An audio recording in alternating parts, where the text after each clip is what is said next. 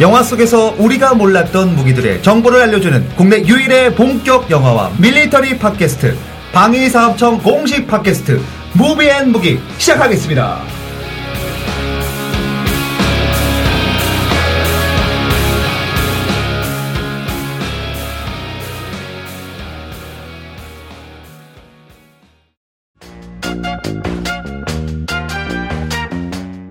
네, 자. 무배무기 저는 진행을 맡은 개그맨 황영진입니다. 반갑습니다. 안녕하세요. 자, 그리고 오늘 또 저와 함께 친해주실 우리 한 작가님 인사 부탁드리겠습니다. 안녕하세요. 한길입니다. 아니, 좀 약간 프로필 좀 얘기해 주시죠. 아, 네. 예, 저는 이제 명화남녀 팟캐스트 진행하고 있고요. 네. 명화남녀 책도 내고 있고요. 그럼요, 네. 예, 최근 2세가 나왔습니다. 아, 잘 팔려야겠는데요. 잘 팔려서 2세가 나왔겠죠?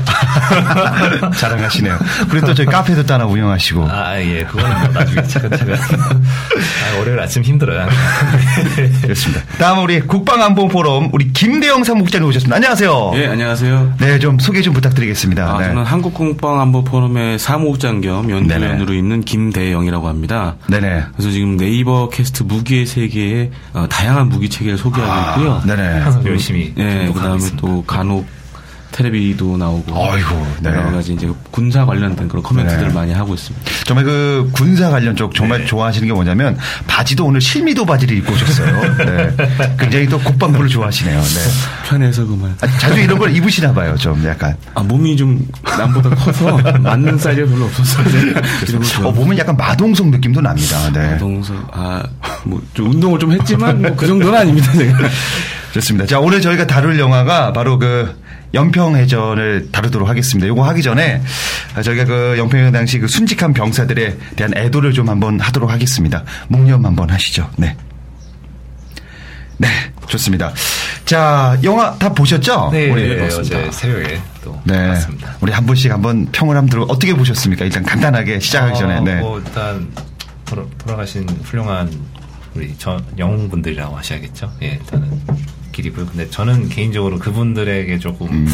명성에 좀 못 미치는 영화가 나오지 않았나라는 생각이 좀 아, 좋습니다. 우리 양 작가님의 또 평가가 날카롭기 때문에. 우리 그 사무국장님 어떻게 보셨습니까?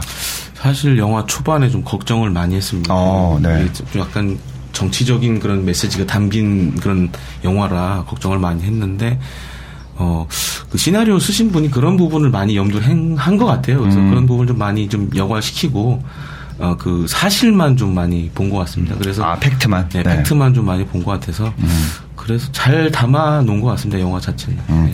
저 개인적으로는 그 저희 그 개그 프로에서는 약간 그 북한을 좀 재미와 네. 이런 걸로 승화시켰는데 이 영화를 보고 나서 아 북한은 정말 나쁜 사람이구나라는 좀 아 북한은 어, 우리나라랑 전쟁을 하는 나라구나 이걸 다시 한번 되새김질하지 않았나 저는 이런 생각이 좀 들었습니다. 북한 네. 정권은 뭐 올바른 정권은 아니죠. 사실. 네. 네.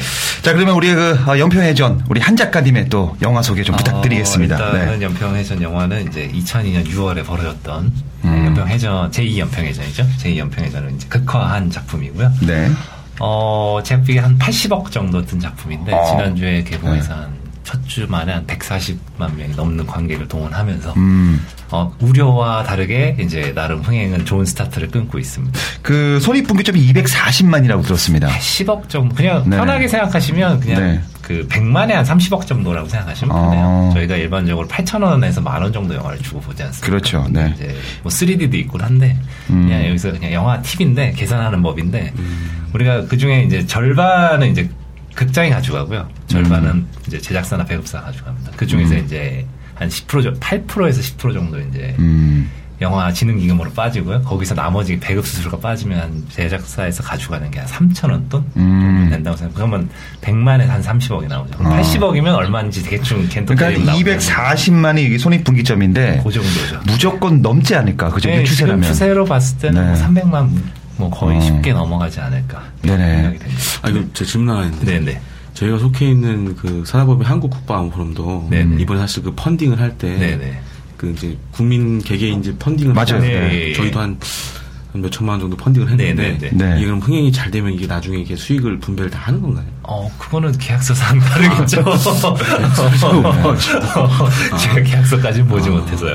네. 근데 이제 펀딩 진행한 작품에서 이제 아마 투자 개념으로 갔으면 아마 수익 배분이 되시지 않을까. 근데 이 영화가 처음에는 그 CA 엔터테인먼트에서 먼저 예, 배급사로 CJ. 확정이 됐는데 그쵸. 갑자기 이제 발을 이제 빼고 난 뒤에 이제 다른 굉장히 네. 공중분해가 됐었고요. 한 7년 정도 기획 단계부터는 굉장히 오랜 시간이 걸렸습니다. 그리고 네. 연평해전 그 음. 다뤄서 두 가지 작품이 동시에 진행이 됐었는데요. 그 최근에 극비수사의 그 곽벽택 감독님도 이 연평해전 관련해서 영화를 준비하다가 엎어지신 걸로 알고 있고 아. 음. 그다음에 이 작품도 같이 뭐 3D 해서 이제 기획했었는데 아까 말씀드렸듯이 그 시사 네네. 시사라고 하겠습니다. 아, 네. 네. 시사가 발을 빼는 바람에 이게 네네. 분해가 됐다가 음. 좀 이렇게 표류한 상황이었죠. 그러다가 이제 기업은행이 메인 투자자가 되고 네. 한 9억 정도 크라우드 펀딩을 받은 걸로 알고 있어요. 기업은행이 30억을 또 네, 투자했더라고요. 그래서 네네. 이제 극적으로 영화가 완성이 되면서 이렇게 또 빛을 보게 돼요.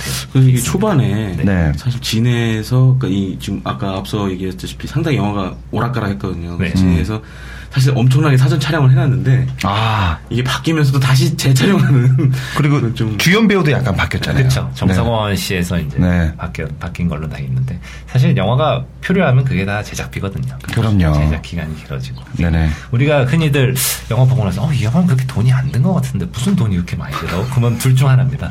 술값이 많이 들었거나 아, 진짜 있습니다. 술값이 많이 들었거나 네. 아니면 중간에 엎어지는 경우. 뭐 음. 대표적으로 헐리우드에서도 그 슈퍼맨 리턴즈 같은 영화 보면 제작비가 한 2,600억 정도 들어요. 네네. 근데 영화 보고 나면 아, 그 정도 사이즈 규모의 영화가 아닌 것 같은데 보면 이제 알고 보면 영화가 한 번, 두 번 정도 엎어져 한 번인가 두 번인가 엎어졌습니다. 그래서 그 프로덕션 기간이 다 제작비가 들어간 거죠. 음. 그러니까 근데 이제 연평해전도 어 영화 보면 화면에 비해서 제작비 든 거에 비해서는 좀 별로다라는 느낌이 드는 게 아무래도 그런 프로덕션 기간이 좀 엎어진 거나 음. 그런 제작비 상승을 볼 수밖에 없었던 그런 그 내, 내부적인 이야기들이 아마 좀 있었기 때문에 아, 네. 그런 7년이라는 거를 고려하시면 시간은 될것 정말 오래 그쵸. 걸렸네요. 네. 예전에 그 저희 심영래 선배님은 이틀 만에 영화 한 편 만들었거든요. 이거 치면은 정말 정말 오래 걸린 영화입니다. 네네. 자, 영화 뭐 간단하게 좀 뭐 어떤 내용이었는지 뭐 간단하게. 뭐, 네. 뭐, 익히 다 아시는 얘기죠? 네네. 음. 익히 다 아시는 얘기고, 연평해전을 벌어지고, 그, 삼수리 고속정 357호죠? 357호. 네네. 거기에 타고 있었던 수병들의 수병과 그 함께했던 사람들의 이야기를 음. 한 두 시간 동안 풀어내고 있습니다. 네. 어, 제가 이제 뭐 그 연평해전 영화 뒷이야기입니다. 뒷이야기 좀 조사해 봤는데 일단 가장 팩트는 바로 그 358정 점장인 우리 최대희가 여자라는 캐릭터가 네, 네, 네. 이게 원래는 여자가 아니죠. 네. 그렇죠. 이청아 분이 아니라 원래는 이제 그 남성이었죠. 최영순 항해사였는데 항해 항해 대위였는데 이 영화의 그 흥행을 위해서 러브라인을 넣기 위해서 뭐 이렇게 만들었다 하는데 러브라인도 없었어요. 그죠? 뭐 약간 묘, 네. 음. 묘한 분위기가 감지가 되긴 하죠 영화 속에서. 네. 근데 이제 영화 초반에 보시면 그 연평해전을 극화한 작품이라고 자, 제목이 나오, 그러니까 자막이 나옵니다. 그러니까 극화라는 사실을 잊으시면 안 되시고요. 우리가 흔히들 실화를 소재로 한 영화들에서 많이 놓치고 가는 부분들이 어 이건 왜 실제랑 많이 달라 하고 하지만 고증이 잘 돼 있다는 영화들도 굉장히 다른 경우가 많습니다. 블랙호크 다운 리들리 스콧의 블랙호크 다운 같은 작품도 일부 설정은 좀 세부적으로 바뀌어 있는 부분들이 좀 있잖아요. 그래서 연평해전도 뭐 그런 거 감안하시고 이제 영화를 통해서 이제 극화한 그런 뭐라 그럴까요? 그 시나리오적인 선택이라고 보시면 좋을 것 같습니다. 그래서 이제 비교를 해보자면 이게 네네. 비교가 될지 모르겠는데 알투비하고 비교해봤을 때 네네. 알투비 좀 억지로 러브라인을 아, 만드는 게 그럼요. 있었는데 네. 이거는 그게 없어서 그나마 좀 보는 입장에서 좀 편하게 볼 수 있지 않았나. 저의 개인적인 생각에는 이 그 최대희가 그냥 원래 그 실존 인물인 그 배경으로 했다면 어땠을까라는 생각을 좀 가져봅니다. 네. 그게 이제 항상 고민이죠. 항상 그 음. 실, 실제 이야기를 영화로 했을 때 영화적인 재미 그 그죠. 다음에 그다음 실제 이야기의 그 균형을 맞추는 게 음. 연출자로서 굉장히 중요한 역할이거든요. 근데 이제 어느 정도 이제 타협을 영화적 재미를 위해서 타협을 했다는 선으로 선으로 생각하시면 아마 좋을 것 같습니다. 근데 그 남자 입장에서 이청아 씨 나오니까 그림은 좋더라고요. 네. 아, 그쵸. 예. 군복 입은 모습은 비슷하죠? 아, 예쁘더라고요. 근데 또 시선이 또 밝아지더라고요. 그리고 이 영화가 그, 어, R2B 정말 그 공군의 지원을 전폭받았잖아요. 네네. 이 영화도 역시 해군의 전폭적인 지원을 받, 어느 정도 받았습니까? 네. 그 아까 앞서도 얘기했듯이 사실 이게 초반에 엄청난 양을 찍어놨는데 네네. 다시 재촬영한다는 게 음. 이게 군 입장에서는 이게 많은 예산이 사실 들어가는 거죠. 그럼요. 네. 애를 또 어렵지 다시 않죠. 네. 써야 네네. 되고 하는데 그런 것까지 이제 그- 다 다시 해주신 걸 보면은 네. 그야말로 그 R2B 이상으로 해군에서 음. 전폭적인 지원해 주신 게 아, 아닌가 해서 크레딧을 보니까 공군도 올라와 있더라고요. 공군도 살짝 공중 촬영 같은 경우에 네, 지원해 줬는데 네. 여튼 대부분 해군이 한 것 같은데 그 부분은 좀 네. 확인해봐야 아, 공군도 지원을 해줬다고 합니다. 아, 전폭적인 뭘 지원을. 기억이 안 남는데 근데 공군이 기억이 나오긴 네. 하는데. 잠깐 네. 나오더라고요. 네. 아 그거는 그 영상은 네. 아. 그 공군 촬영 영상이 있어 요 아. 촬영 영상을 네. 그냥 네. 이렇게 빌려. 카드 돌려막기처럼 돌려막기 했거든요. 네. 찍어놓은 게 많아서 공군 쪽에는 예. 네. 그리고 그 영화에서 이 그 박동혁 수병 의그 어머님이 이제 네네. 그 말을 못하는 네. 그런 그 장애인으로 나오는데 실제로는 말을 너무 잘하시고 그 촬영할 때 얘기를 했다고 합니다 감독님이 어이 자식 잃은 부모의 심정을 말로 표현할 수 없는 그런 모습을 좀 찍고 싶다고 해서 얘기를 했고 흔쾌히 또어 얘기했다고 합니다 뭐 좋다고 뭐 이런 또 비하인드 스토리가 있고 실제로 그 박동영 수병하고 동기인 공기영 수병은 네네. 굉장히 친하다고 합니다. 아. 그 영화상에서만 약간 그 픽션을 주기 위해서 네네. 했고 굉장히 두 분은 친하다고 얘기를 했고 그리고 이제 그 한상국 중사님이 이제 네, 그 진구 씨가 연기한. 네. 이 연기했던 우리 진구 씨가 유일하게 이 영화에서 해군 출신이라고 합니다. 아. 네, 그래서 해군 출신인지 모르지만 그 아내분 있잖아요. 한상국 중사 아내분이 어, 이- 얼마 전 인터뷰했는데 이런 얘기를 했더라고요. 어, 진구 씨랑 말투나 뭐 행동이나 뭐 성격, 감성까지 자기 남편이 너무 흡사했다. 그래서 팬이 됐다라고 아, 얘기하고 요즘 뭐 충무로 네. 대세죠. 네. 워낙에 연기를 잘하시고 일단은 네. 좀 흔들리는 시나리오에도 이렇게 좀 균형을 잡아주는 연기를 진구 씨가 보여주신 것 같습니다. 음. 네. 그 저는 여기서 궁금한 게 약간 이 우리 그 국- 사무국장님도 궁금한 게 이게 그 많은 그 여기 그 해군들이 그 배에서 자잖아요. 그 작은 함정에서 그게 정말 그 자나요 그렇게? 어 당연하죠 아 잡니까? 예, 그렇기 때문에 이제 그배 참수리 밑에 보면은 이제 네네. 포탄 밑에 거기 이제 생활하는 공간이 있는데 네네.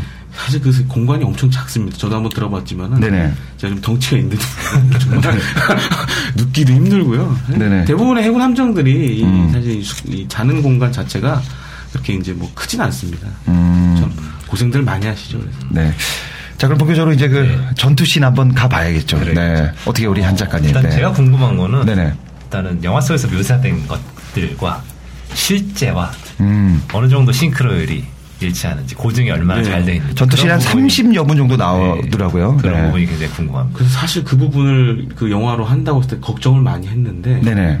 어 제가 봤을 때는 이제 좀 자꾸 알투비랑 비교해서 네. 상당히 미안한데 알투비 네. 알투비는 좀 네. 고증이 좀 문제가 많았어요. 제가 이제 시사할 때도 가서 봤는데 네. 네네. 관계자들한테 그 얘기도 했는데 네. 이렇게 하면 이거 나중에 욕먹습니다. 근데 결국에는 수정이 안 됐어요. 네. 근데 아. 이번에는 아무래도 해군에서 좀 음. 많이 좀 디테일하게 좀 고증을 해주신 것 같고 네. 개입을 좀 했군요 해군에서. 예, 그래서 네. 어, 진짜 실제와 똑같이 그렇게 음. 예, 거의 전투 그 묘사를 한 것이 음. 굉장히 좀 새로웠습니다. 어느 정도 그 실제와 비슷하다고 몇 프로 정도? 어, 거의 100%라고 보시면 됩니다. 음. 아, 그 정도면요? 네, 100% 정도로 그렇게 그 안에서 이제 그 좀 약간 그 병사들이 네. 이 기관총을 쏘고 막 이런 거는 약간 픽션에 좀 있는 거죠? 아니요 사실이랑 똑같습니다. 음, 아, 그래요? 예. 아, 저는 의무병인 우리 그 박동혁 수병이 갑자기 마지막에 기관총을 잡고 막 네. 쏘는 장면도 어, 그 왜냐하면 어느 이제 정도의 예를 그- 들어서 이제 네. 보통 다 이- 개개인이 이제 임무를 가지고 있는데 음. 만약 그 상황에서 그 기관총을 맡은 사수가 만약에 음. 부상을 당했거나 뭐 사망했으면 이제 대신해서 그걸 할 수가 있는 아 거죠. 임무 카드에서 음. 네, 그렇게 그런 지정이 돼 식으로 할 있군요. 가능성도 있고 또 음. 그때 당시에 이제 교전 상황이다 보니까 워낙 정신이 없으니까 네. 그죠? 이제 누구나 이제 싸워야 되는 상황이니까 그 그랬을 가능성이 더 높다고 봅니다. 이제. 음. 근데 이제 영화적으로 봤을 때는 굉장히 아쉬운 장면이었는데 네, 네, 네. 일단은 명랑하고 좀 비교를 해보겠습니다. 아, 명량. 네. 명랑하고 뭐 좀 가장 한 쉽게 아. 시간 비교할 수 있는. 한 시간 동안 전쟁신이었습니다. 네. 일단은 뭐 제작비적인 차이도 있고 이제 규모의 차이도 있긴 한데 명랑 명랑도 전체적인 만듦새는 개인적으로 좋아하진 않습니다. 제 개인적으로. 근데 아, 이제 네. 전투 씬의 묘사는 관객들이 영화를 보고 있었을 때 정보량에서 어떻게 어떻게 전선이 움직이고 어떻게 어떻게 대치가 되고 어떻게 부딪히고 요런 부분들이 음. 명확하게 시각적으로 전달이 돼요. 근데 이제 연평해전 같은 경우는 과도한 클로즈업 사용으로 전체적으로 아. 어떻게 음. 전투가 진행이 되고 어떻게 상황이 흘러가는지에 대한 부분이 조금 굉장히 약합니다. 358호가 일단은 시야 가려서 포격이 안 되는 부분이 있잖아요. 지원 사격이. 근데 그런 부분에 대한 묘사도 좀 굉장히 약했고요. 음. 그다음에 이제 영화 초반 1시간 20분 정도 캐릭터에 대한 그런 묘사 할애가 굉장히 많은데 그 각자 묘사에서 각자가 맡은 임무들이 딱딱딱 있는데 그런 부분들이 좀 뭐라 그럴까요? 그 막상 전투가 시작되면 그게 굉장히 난전식으로 물론 더 혼란을 표현하고 싶어서 그런 감독의 의도가 있을 수도 있겠지만 그런 임무 분담을 카메라로 보여주지를 못하는 단점이 좀 전 굉장히 많이 보이더라고요. 그래서 좀 어, 정돈이 안 된 전투신 같은 느낌? 그러니까 이제 관객을 영화를 보는 관객 입장으로서는 좀 정보가 좀 많이 부족한 좀 더 이 전투의 비극이나 참혹함을 좀 더 디테일하게 보여주려면 실제적인 역사적으로 봤을 때 그 타임 테이블을 잘 구성을 해서 좀 더 지통실이나 왔다 갔다 하는 그런 장면을 좀 더 편집을 유두리 있게 해서 보여줬다면 하는 아쉬움이 좀 굉장히 있습니다. 아. 네. 큰 그림하고 작은 그림을 네네. 좀그 섞어서 보여줘야 되는데 사실 그런 부분은 제가 봐도 좀 네, 뭐 좀- 제작비적인 문제라고도 보여지지만 초계함이 못 올라왔던 이유나 이런 부분들을 음. 좀 더 잘 묘사를 해줬다면 왜냐하면 관객들 입장에서 굉장히 답답한 상황이거든요. 357이 정확히 다 하고 있는데 음. 네네. 도대체 다 어디서 뭐 하고 있는 건지 음. 예, 그런 거에 대한 묘사가 안 보이니까 물론 이제 음. 극적 긴장감을 주는 효과도 있지만 좀 그런 거에 대한 좀 연출은 좀 많이 부족하다. 아 근데 그 제가 영화를 보면서 네. 느낀 건데 우리 남자분들은 뭔가 그 전투를 또 군인이었잖아요 다들 네. 그런 느낌이 있지만 우리 여자분들은 잘 모르기 때문에 아 눈물을 많이 흘리더라고요. 아, 많이 흘리시더라고요. 뭔가 그 여자분들은 네. 보면서 와 정말 막 이거 정말 눈이 동그래지면서 되게 되게 재밌게 보는 걸 제가 봤습니다. 저도 시사회에서 놀란 게 네네. 사실 저희 와이프 가 외국 사람이에요. 아, 그러세요? 어. 근데 중국 사람인데 아, 얼마 전에 가서 봤대요. 아, 보통 보고 나더니 네. 자기 울었다고. 어, 예, 제 와이프도 울었습니다. 네, 그러니까 네. 깜짝 놀라죠. 야, 너는 외국 사람인데 그걸 보고 외국인이 했더니 어, 보고 그 이제 전투 씬이나 이런 거 보면서 네네. 감동적이었다고 그런 얘기를 좀 들었어요. 아, 그, 우리 여자분들이 또 보기에는 또 이게 전투신이 굉장히, 저도 좀 네. 약간, 저는 그 이 전쟁, 그 해군 영화를 많이 못 봤거든요. 네. 근데 저는 보면서, 어, 디테일하다. 어, 야, 좀 재밌다. 뭐 이런 부분을 좀 봤는데, 약간 좀 아쉬운 건 스튜디오가 약간 좀 뭔가 화면이 흐려졌다 이런 것만 네, 좀 그런- 아쉬웠는데, 그런 전 너무 거는 재밌게 이제 봤습니다. 손앤 매너가 안 맞는다는 부분이긴 한데 음. 이제 튄다 그러죠 화면이. 네네. 뭐 영화 하는 사람들이 하는 얘기 화면이 좀 튄다 그러는데 그건 이제 기술적이나 음. 이제 뭐 그런 문제들로 좀 봐야 될 것 같습니다. 저는 그 우리 그 영화상에서 이 전사자가 여섯 분이시잖아요. 근데 그 세 명이 조금 부각이 안 된 게 좀 그게 조금 아쉬웠는데 뭐 이런 얘기가 있더라고요. 우리 김학순 감독님께서 어, 이 부분에 대해서는 충분히 사과를 했다고 음. 어, 유족분들도 어, 얘기를 했다고 합니다. 그래서 극중 인물의 비중보다는 사건 자체를 기억한다는 것을 의미를 두고 싶어서 훈훈하게 마무리했다고 하는데 아, 저는 그 이분들도 조금 좀 부각이 좀 됐으면 어땠을까라는 생각도 좀 가져봅니다. 좀, 좀 아쉬움이 남죠. 근데 그렇죠. 네. 그걸 또 다 그리 부각시키다 보면 한 세 시간 되죠. 또 오래 가고 네. 그러니까 좀 그런 네. 부분 좀 감안하신 거 아닌가 생각해요. 아 그리고 개인적으로 또 궁금한 게 있는데 그 음. 북한군 측 묘사 중에서 궁금했던 게 그 저격 수가 나오죠. 아 저격수. 실제로 운영을 하고 네. 있나요? 아, 명량에서도 저격수가 있고요. 저는 사실 네네. 그런 얘기 그런 네. 게 있다라는 거 사실 이번 영화 보고 처음 알았거든요. 아, 실제로 운영하고 있나? 그걸 모르겠어요. 근데 아니 배가 흔들리는데 어떻게 이게 저격이 됩니까? 네. 뭐 조청으로도 저격했는데요, 뭐. 가능은 한데 네네. 이렇게 네네. 저격병을 운영한다는 거를 이번 사실 영화를 보면서 처음 알았거든요. 아니 그 서든 어택에서도 강가에서는 저격이 안 돼요. 아, 흔들려서. 흔들림 때문에. 아 그럼요. 아 근데 그 저격수가 네, 개인- 있다는 게. 개인적으로 지금 한국 영화, 한국 전쟁 영화의 그 음. 고질적인 병폐인데요. 저격수가 다 나옵니다. 그 너무 그 과도하게 네. 설정하셔가지고 예, 예. 그뭐 고지전에서도 나오고요. 예, 네. 굉장히 굉장히 미모의 저격수가 나오죠. 고지전에서도. 네. 근데 아, 이게 그 어떻게 보면은 라일병 구하기나 그 헐리우드 네. 레퍼런스 영화에 좀 과도하게 영향을 받은 케이스인데 어, 떻게 보면 라일병 구하기도 극히 드물게 저격수를 운영한 케이스거든요. 대부분 군대에서는 저격수를 운영하지 않았습니다. 음. 아, 네네. 음. 근데 이제 그 레퍼런스에 과도한 영향을 받아서 그런지 한국 전쟁 영화만 보면 유독 저격수가 적군에 나오더라고요. 왠지 어, 그거를 요소를 넣어야 이제 네. 영화가 아, 네. 그럼요. 잘 된다라는 생각 좀 하시는 것 근데 같아요. 그 저는 솔직히 땀이 났거든요. 저격수가 조준할 때는 아, 그쵸. 영화 보면서 저 같은 그 대중 사람들은 어, 땀이 나더라고요. 그래서 이제- 맞으면 안 되는데 막 이런. 네. 그렇죠. 그래서 이- 그 영화를 보시는 분들이 많이 오해하시는 분이 저격수 만능론에 많이 취하시는데 음. 저격수가 굉장히 힘든 직업입니다 정말 아, 저도 이제 그 체험 때문에 사실 저격총을 한번 쏴봤는데 아, 예, 네. 무거워요. 일반 수총이랑 달라요. 네, 네, 감동도 그럼요. 세고 네. 물론 잘은 맞긴 하지만 음. 이게 뭐 한두 시간 배워가지고는 될 게 아니더라고요. 네, 그쵸. 예. 그래서 네. 자, 그러면 본격적으로 영화 얘기 좀 더 해보도록 하겠습니다. 아, 저는 제일 궁금한 게 이겁니다. 우리 성국장님. 네. 영화 초반에 그 북한 어민이 그 위장해서 넘어오잖아요. 남한 쪽으로. 네. 근데 그, 그 북한 어민을 고속정에 올려서 결국 훈방을 시켜서 내려보낸단 말이에요. 네. 정말 이런 일들이 실제로 가능한지 이게 궁금해요. 저도 영화 보면서 이거 이 장면 보고 깜짝 놀랐는데 그게 가능할까요, 이게? 체포를 해서 올려서 정- 눈을 가리고 네, 뭐. 정상적인 절차라면은 사실 데리고 와야 되거든요. 아, 남한 쪽으로? 데리고 와서 군부대 쪽으로? 예. 이제 뭐 국정원이라든지 이런 기관에서 합동 심문을 한 다음에 음. 본인의 의사가 이제 다시 돌아가겠다. 그러면 이제 다시 이제 북으로 올려보내든가 아니면 네. 남한 남겠다. 그러면 이제 남한에 이제 남는 그런 건데 음. 아무래도 좀 이게 영화상에 좀 재미로 해서 좀 아, 설정한 게 픽션이다. 아닌가. 음. 그러면 하는. 실제로 음. 그 연평해전 벌어지기 전에 이런 일은 일어나지 않았던 건가요? 어 일어났다면 이제 이제 언론상에 나왔겠죠. 음. 이제 공식적으로 발표하니까. 되게 넘어오면은 그 마이크로 네. 가라고 얘기하죠. 다시 넘어가라. 이렇게 훈방 아니, 처리하죠. 그 일단 넘어오면. 본인의 의사가 이제 넘어오시는 분 의사가 중요한 거니까 어. 만약에 뭐 가겠다 그러면 이제 오는 거고 어. 이제 그 여부를 이제 확인해야죠. 아. 그다음에 이게 뭐 자기가 잘못돼서 다시 올라가야 된다 어. 그러면 이제 어, 올라와서 얘기를 하면 다시 이제 북으로 올려보내는 거고 아. 그다음에 내려가겠다. 음. 그러면 이제 뭐 다시 이제 남한에 와서 뭐 하시던가 이제 근데 실제로 이 그 중국 배들은 많이 그 어장을 위해서 많이 네. 내려와서 잡아가기도 하고 북한 쪽도 많이 좀 와서 내려오는 쪽이 많나요? 최근에는 좀 없는 걸로 알고 있습니다. 아. 왜냐면 이제 북한 네네. 같은 경우는 이제 여선들이 대부분 빈양하기 때문에 먼바다로 나간다거나 이런 것도 사실 힘든 상황이라 대부분 그 영화에 나왔던 이런- 이런 목선 같은 것들 많이 사용하거든요. 그죠, 네. 음, 그렇기 때문에 좀 그 어, 중국 어선처럼 이렇게 때로 몰려다니는 일은 사실 없고요. 그죠. 네. 중국에서는 뭐 무서울 정도로 어. 네, 몰려다니더라고요. 다만 이제 기상이 안 좋거나 이러면 이제 나무로 이제 내려오는 경우가 있고요. 아. 그렇기 때문에 네, 그런 뭐 이렇게 짤막짤막한 단신들을 네. 저도 언론에서 보는 경우가 있,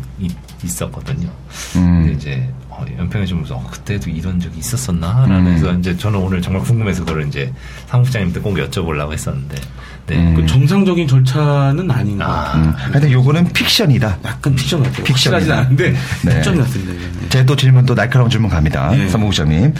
영화 속에서 이제 막 그 전투를 하고 있잖아요. 예. 왜 잠수함이 출격을 하지 않았는지. 잠수함이 있으면은 무조건 이기잖아요. 아 그렇지도 않고요. 아, 그래요? 일단은 이제 네. 북한 경비원 자체가 작기 때문에 네, 네. 이제 잠수함을 쓸 상황은 아니었고요. 음. 잠수함 같은 경우에도 이런 이게 전술과 전략이라는 걸 비교했을 때 전략적인 임무에 많이 투입이 되기 때문에 음. 네네. 이런 연평해전 같은 게 전술적인 상황에서는 사실 동원되기가 좀 힘듭니다. 그리고 아, 그래요? 서해 네. 자체가 또 수심이 낮아요. 그렇기 아, 때문에 암초들도 있고. 어, 수- 일- 기본적으로 수심이 낮고 그다음에 네네. 음, 뻘도 많고 그래서 잠수함이 작전하기에 그렇게 좋은 관계는 상황은 아닙니다. 아닙니다. 예. 그럼 왜 초계함이나 뭐 공중 지원이나 뭐 헬기 지원 같은 경우는 왜 없었는지 궁금하네요. 아, 그게 문제, 문제가 북한 같은 경우에는 이제 일단 교전을 붙었던 함정들 같은 경우에는 우리 해군하고 우리 해군 배들이 훨씬 더 좋죠. 네. 근데 문제는 북한이 해안포도 있고 네. 음. 지대함 미사일 같은 게 있기 때문에 음. 사실 북한 쪽으로 가까이 접근하기가 상당히 좀 위험한 상황입니다. 음. 항상 기본적인 해군 작전 반경이 그렇게 돼 있나요? 음. 대부분 이제 그런 걸 감안하고 음. 예를 들어서 이제 천안함 같은 경우에도 이런 지대함 미사일이 네. 닿지 않는 그런 음. 음영 구역으로 이제 들어가서 이제 초계 활동한다거나 아, 그런 게 있는데 이제 천안함은 좀 찔렸죠. 네. 북한이 의도적으로 이제 공격을 그렇게 한 거니까. 음. 근데 그런 것 때문에 이렇게 뭐 일반 국민들이 생각하시기에는 왜 왜 그 상황이 안 왔을까라는 음. 생각을 많이 하셨을 건데 그래서 그 잘못했다가는 이제 그 배 자체도 예를 들어 이제 뭐 초계함이나 이런 배도 공격을 당할 수 있기 때문에 음. 그러니까 하나 구하러 갔다가 더 크게 당할 그렇죠, 수도 그렇죠. 있는 그런, 것 때문에 상황이었네요. 이제 네. 고려를 한 거죠. 자, 그럼 우리 그 무비의 무기 본격적으로 이제 아, 무비 속에 나오는 무기를 한번 설명을 해보도록 하겠습니다.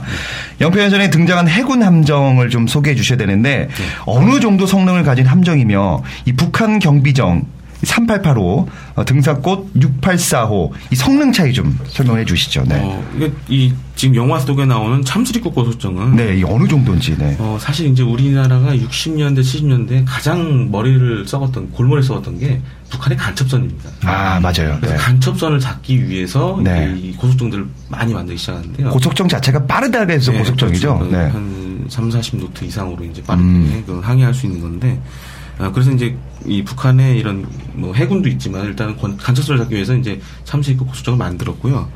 어, 그래서 이제 거기에 이제 대부분 이제 국산 대부분 음. 기술이 다 적용이 됐습니다. 그래서 한포라든가 이런 것도 다 국산화돼 있고 이제 북한 경비장하고 비교했을 때 어, 가장 우수한 점은 이제 그 한포들을 정확하게 이제 사격하게 하는 그런 사격 통제 장치들을 저희는 다 갖고 있습니다. 아, 그리고 이제 이제 배- 바다에서 이제 배가 흔들려도 음, 이제 안정화돼서 이제 공격할 수 있는 이제 스테빌라이저라고 안정화 장치가 아, 있는데 예. 네네. 그것도 이제 장착하고 있어서 이제 어, 북한 해군 배들보다는 이제 사격의 그 명중률이나 이런 게 정밀도가 훨씬 높죠. 어, 근데 당시 상황에서는 문제가 뭐였냐면 북한 애들은 사실 그런 게 없었지만은 어, 상당히 이제 그 교전 수칙 자체도 문제가 있었고 그렇죠. 그다음에 예. 우리보다 좀 화력이 센 그런 포들을 많이 장착하고 예. 있었어요. 아 북한 대요 K34 예, 아, 포탑을 네, 그런 이제 때다.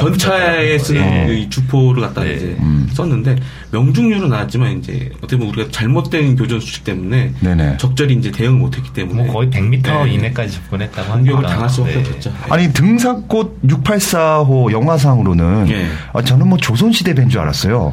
상당히 정말 좀 노후됐네. 많이 노후됐는데 대포만 크더라고요. 예. 근데 그 정말 실제로 그 북한 배들이 그 정도랑 비슷하나요? 실제로 비교했을 때? 실제 그 거의 그 실제 음. 이제 그 북한 해군 경비정을 네.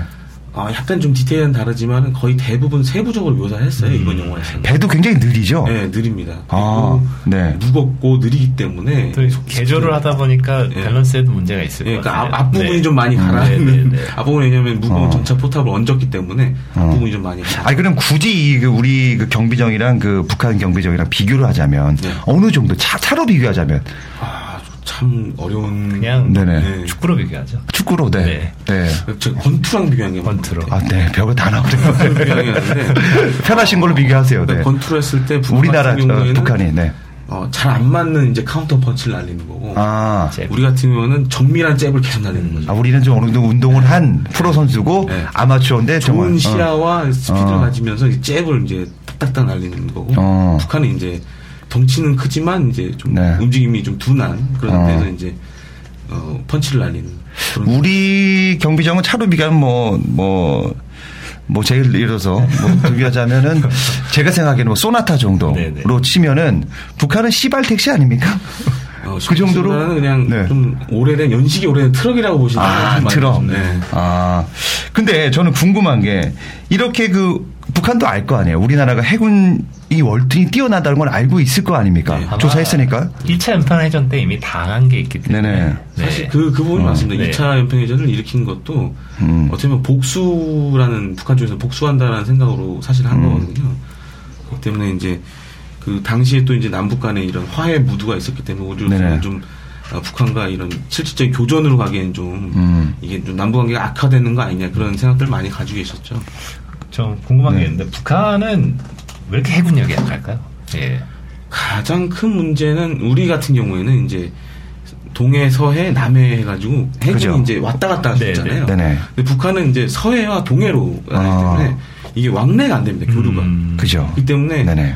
어 일단 해군을 발전시키기도 힘들고 음. 그다음에 해군력을 증강한다는 게 돈이 많이 들어가. 아, 이게 육군보다 훨씬 많이. 네, 그래서 예. 그렇기 때문에 투자가 자연적으로 좀 어, 우선순위에서 밀리는.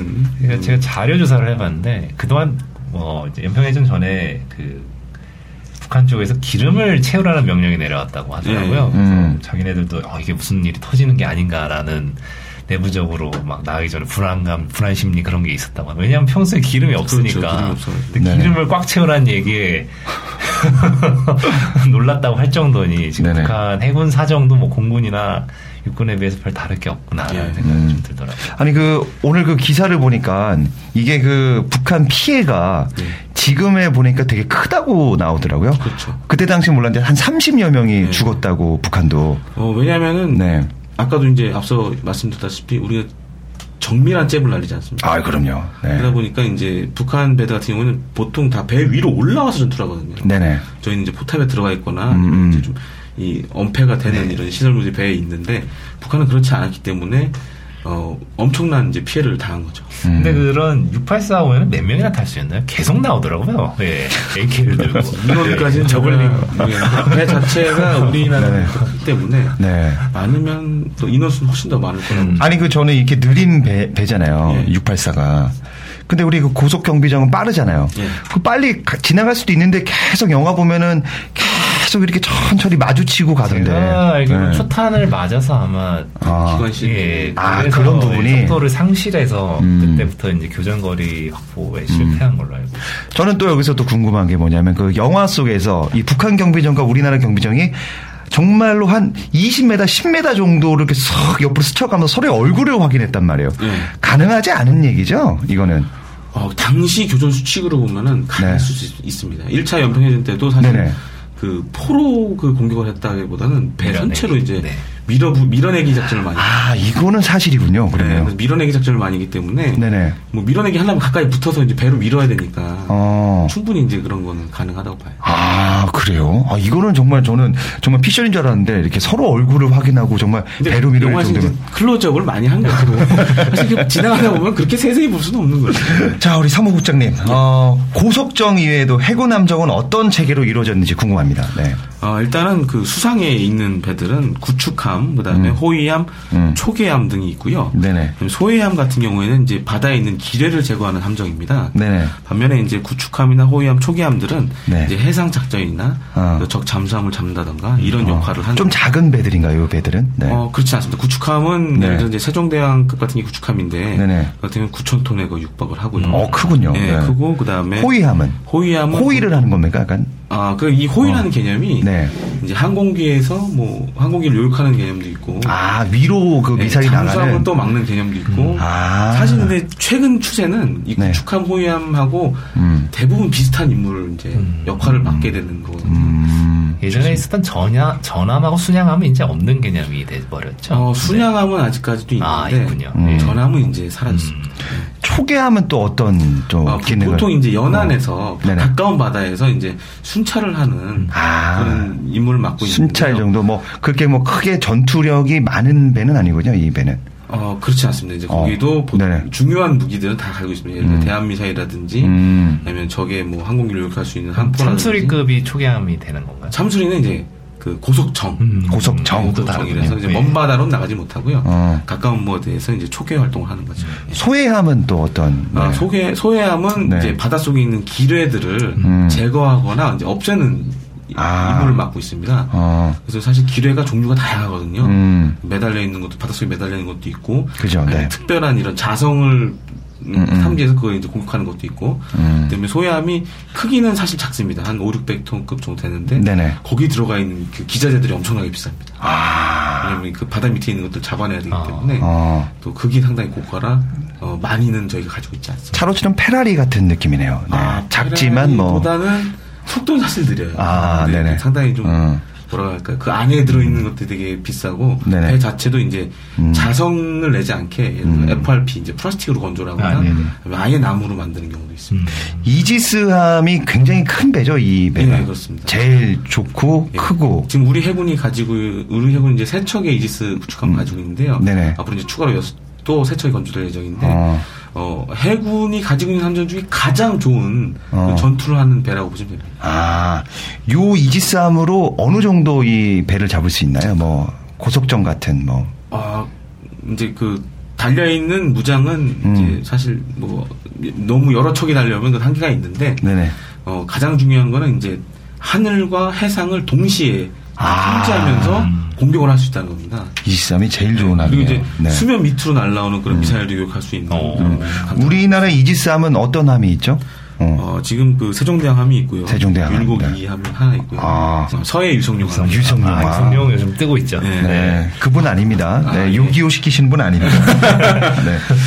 어, 다음 질문입니다. 그 유관순함처럼 그 인천함 등 함정마다 위인 또는 지역 이름을 쓰고 있는데 함정 이름을 붙이는 뭐 원칙이나 의미가 있는지 이거 누가 또 정하는 건지. 아, 이건 이제 해군에서 그런 이제 해군의 이런 함정 한 명을 짓는 위원회가 따로 아, 또 있습니다. 위원회가 따로 그래서 있군요. 참모총장님하고 이렇게 다 해가지고 아, 선정을 하게 되는데요. 아, 예를 들어 이제 잠수함 같은 경우에는 해양수호와 독립운동에 공을 세운 음. 그런 역사적인 인물들 위주로 하고 있고요. 아, 아, 다만 이제 최근에는 이제 유관순함 같은 경우에는 여성 이름이 처음으로 사용된 음. 그런 배로 알려져 있습니다. 반면 이제 구축함이나 호위함 이런 배들은 어, 역사적인 인물이나 혹은 어, 지명 도시들 큰 도시들 위주로 이렇게 음. 많이 하고 있습니다. 저는 그 지난 5월 해군 함정 첫 여성 이름을 딴 유관순함 이 진수식 뉴스를 접했는데 진수식과 인도식의 차이점이 뭘까요? 이게 또 궁금하네요. 네. 아, 진수식은 이제 해군에게 전달된 함정을 실제로 이제 바다에 띄우는 행사, 행사고요. 아 띄우는 거. 예, 네. 인도식은 이제 방위사업청이 건조된 함정을 이제 시음전 품질 보증 거쳐서 해군에게 전달하는 행사입니다. 음. 약간 좀 차이가 있습니다. 음. 아 근데 그 여성 이름이 이게 그 해군에서는 약간 좀 뭔가 좀 그 미신 뭐 이런 게 있었다고 들었는데. 예, 그렇습니다. 그 네. 음. 되게 남, 해군이 남성적인 그런 이미지의 그런 집단인데 네네. 그 여성에 대한 좀 그런 뭘까 속된 말로 재수가 없다라는 그것 때문에 아유, 그동안은 그런데. 사용을 안 해왔죠. 네. 음, 그렇지 근데- 않습니다. 여성분들이 얼마나 위대하신 분들이 이제 많은데요. 여성분들이 네네. 여성 그런 네.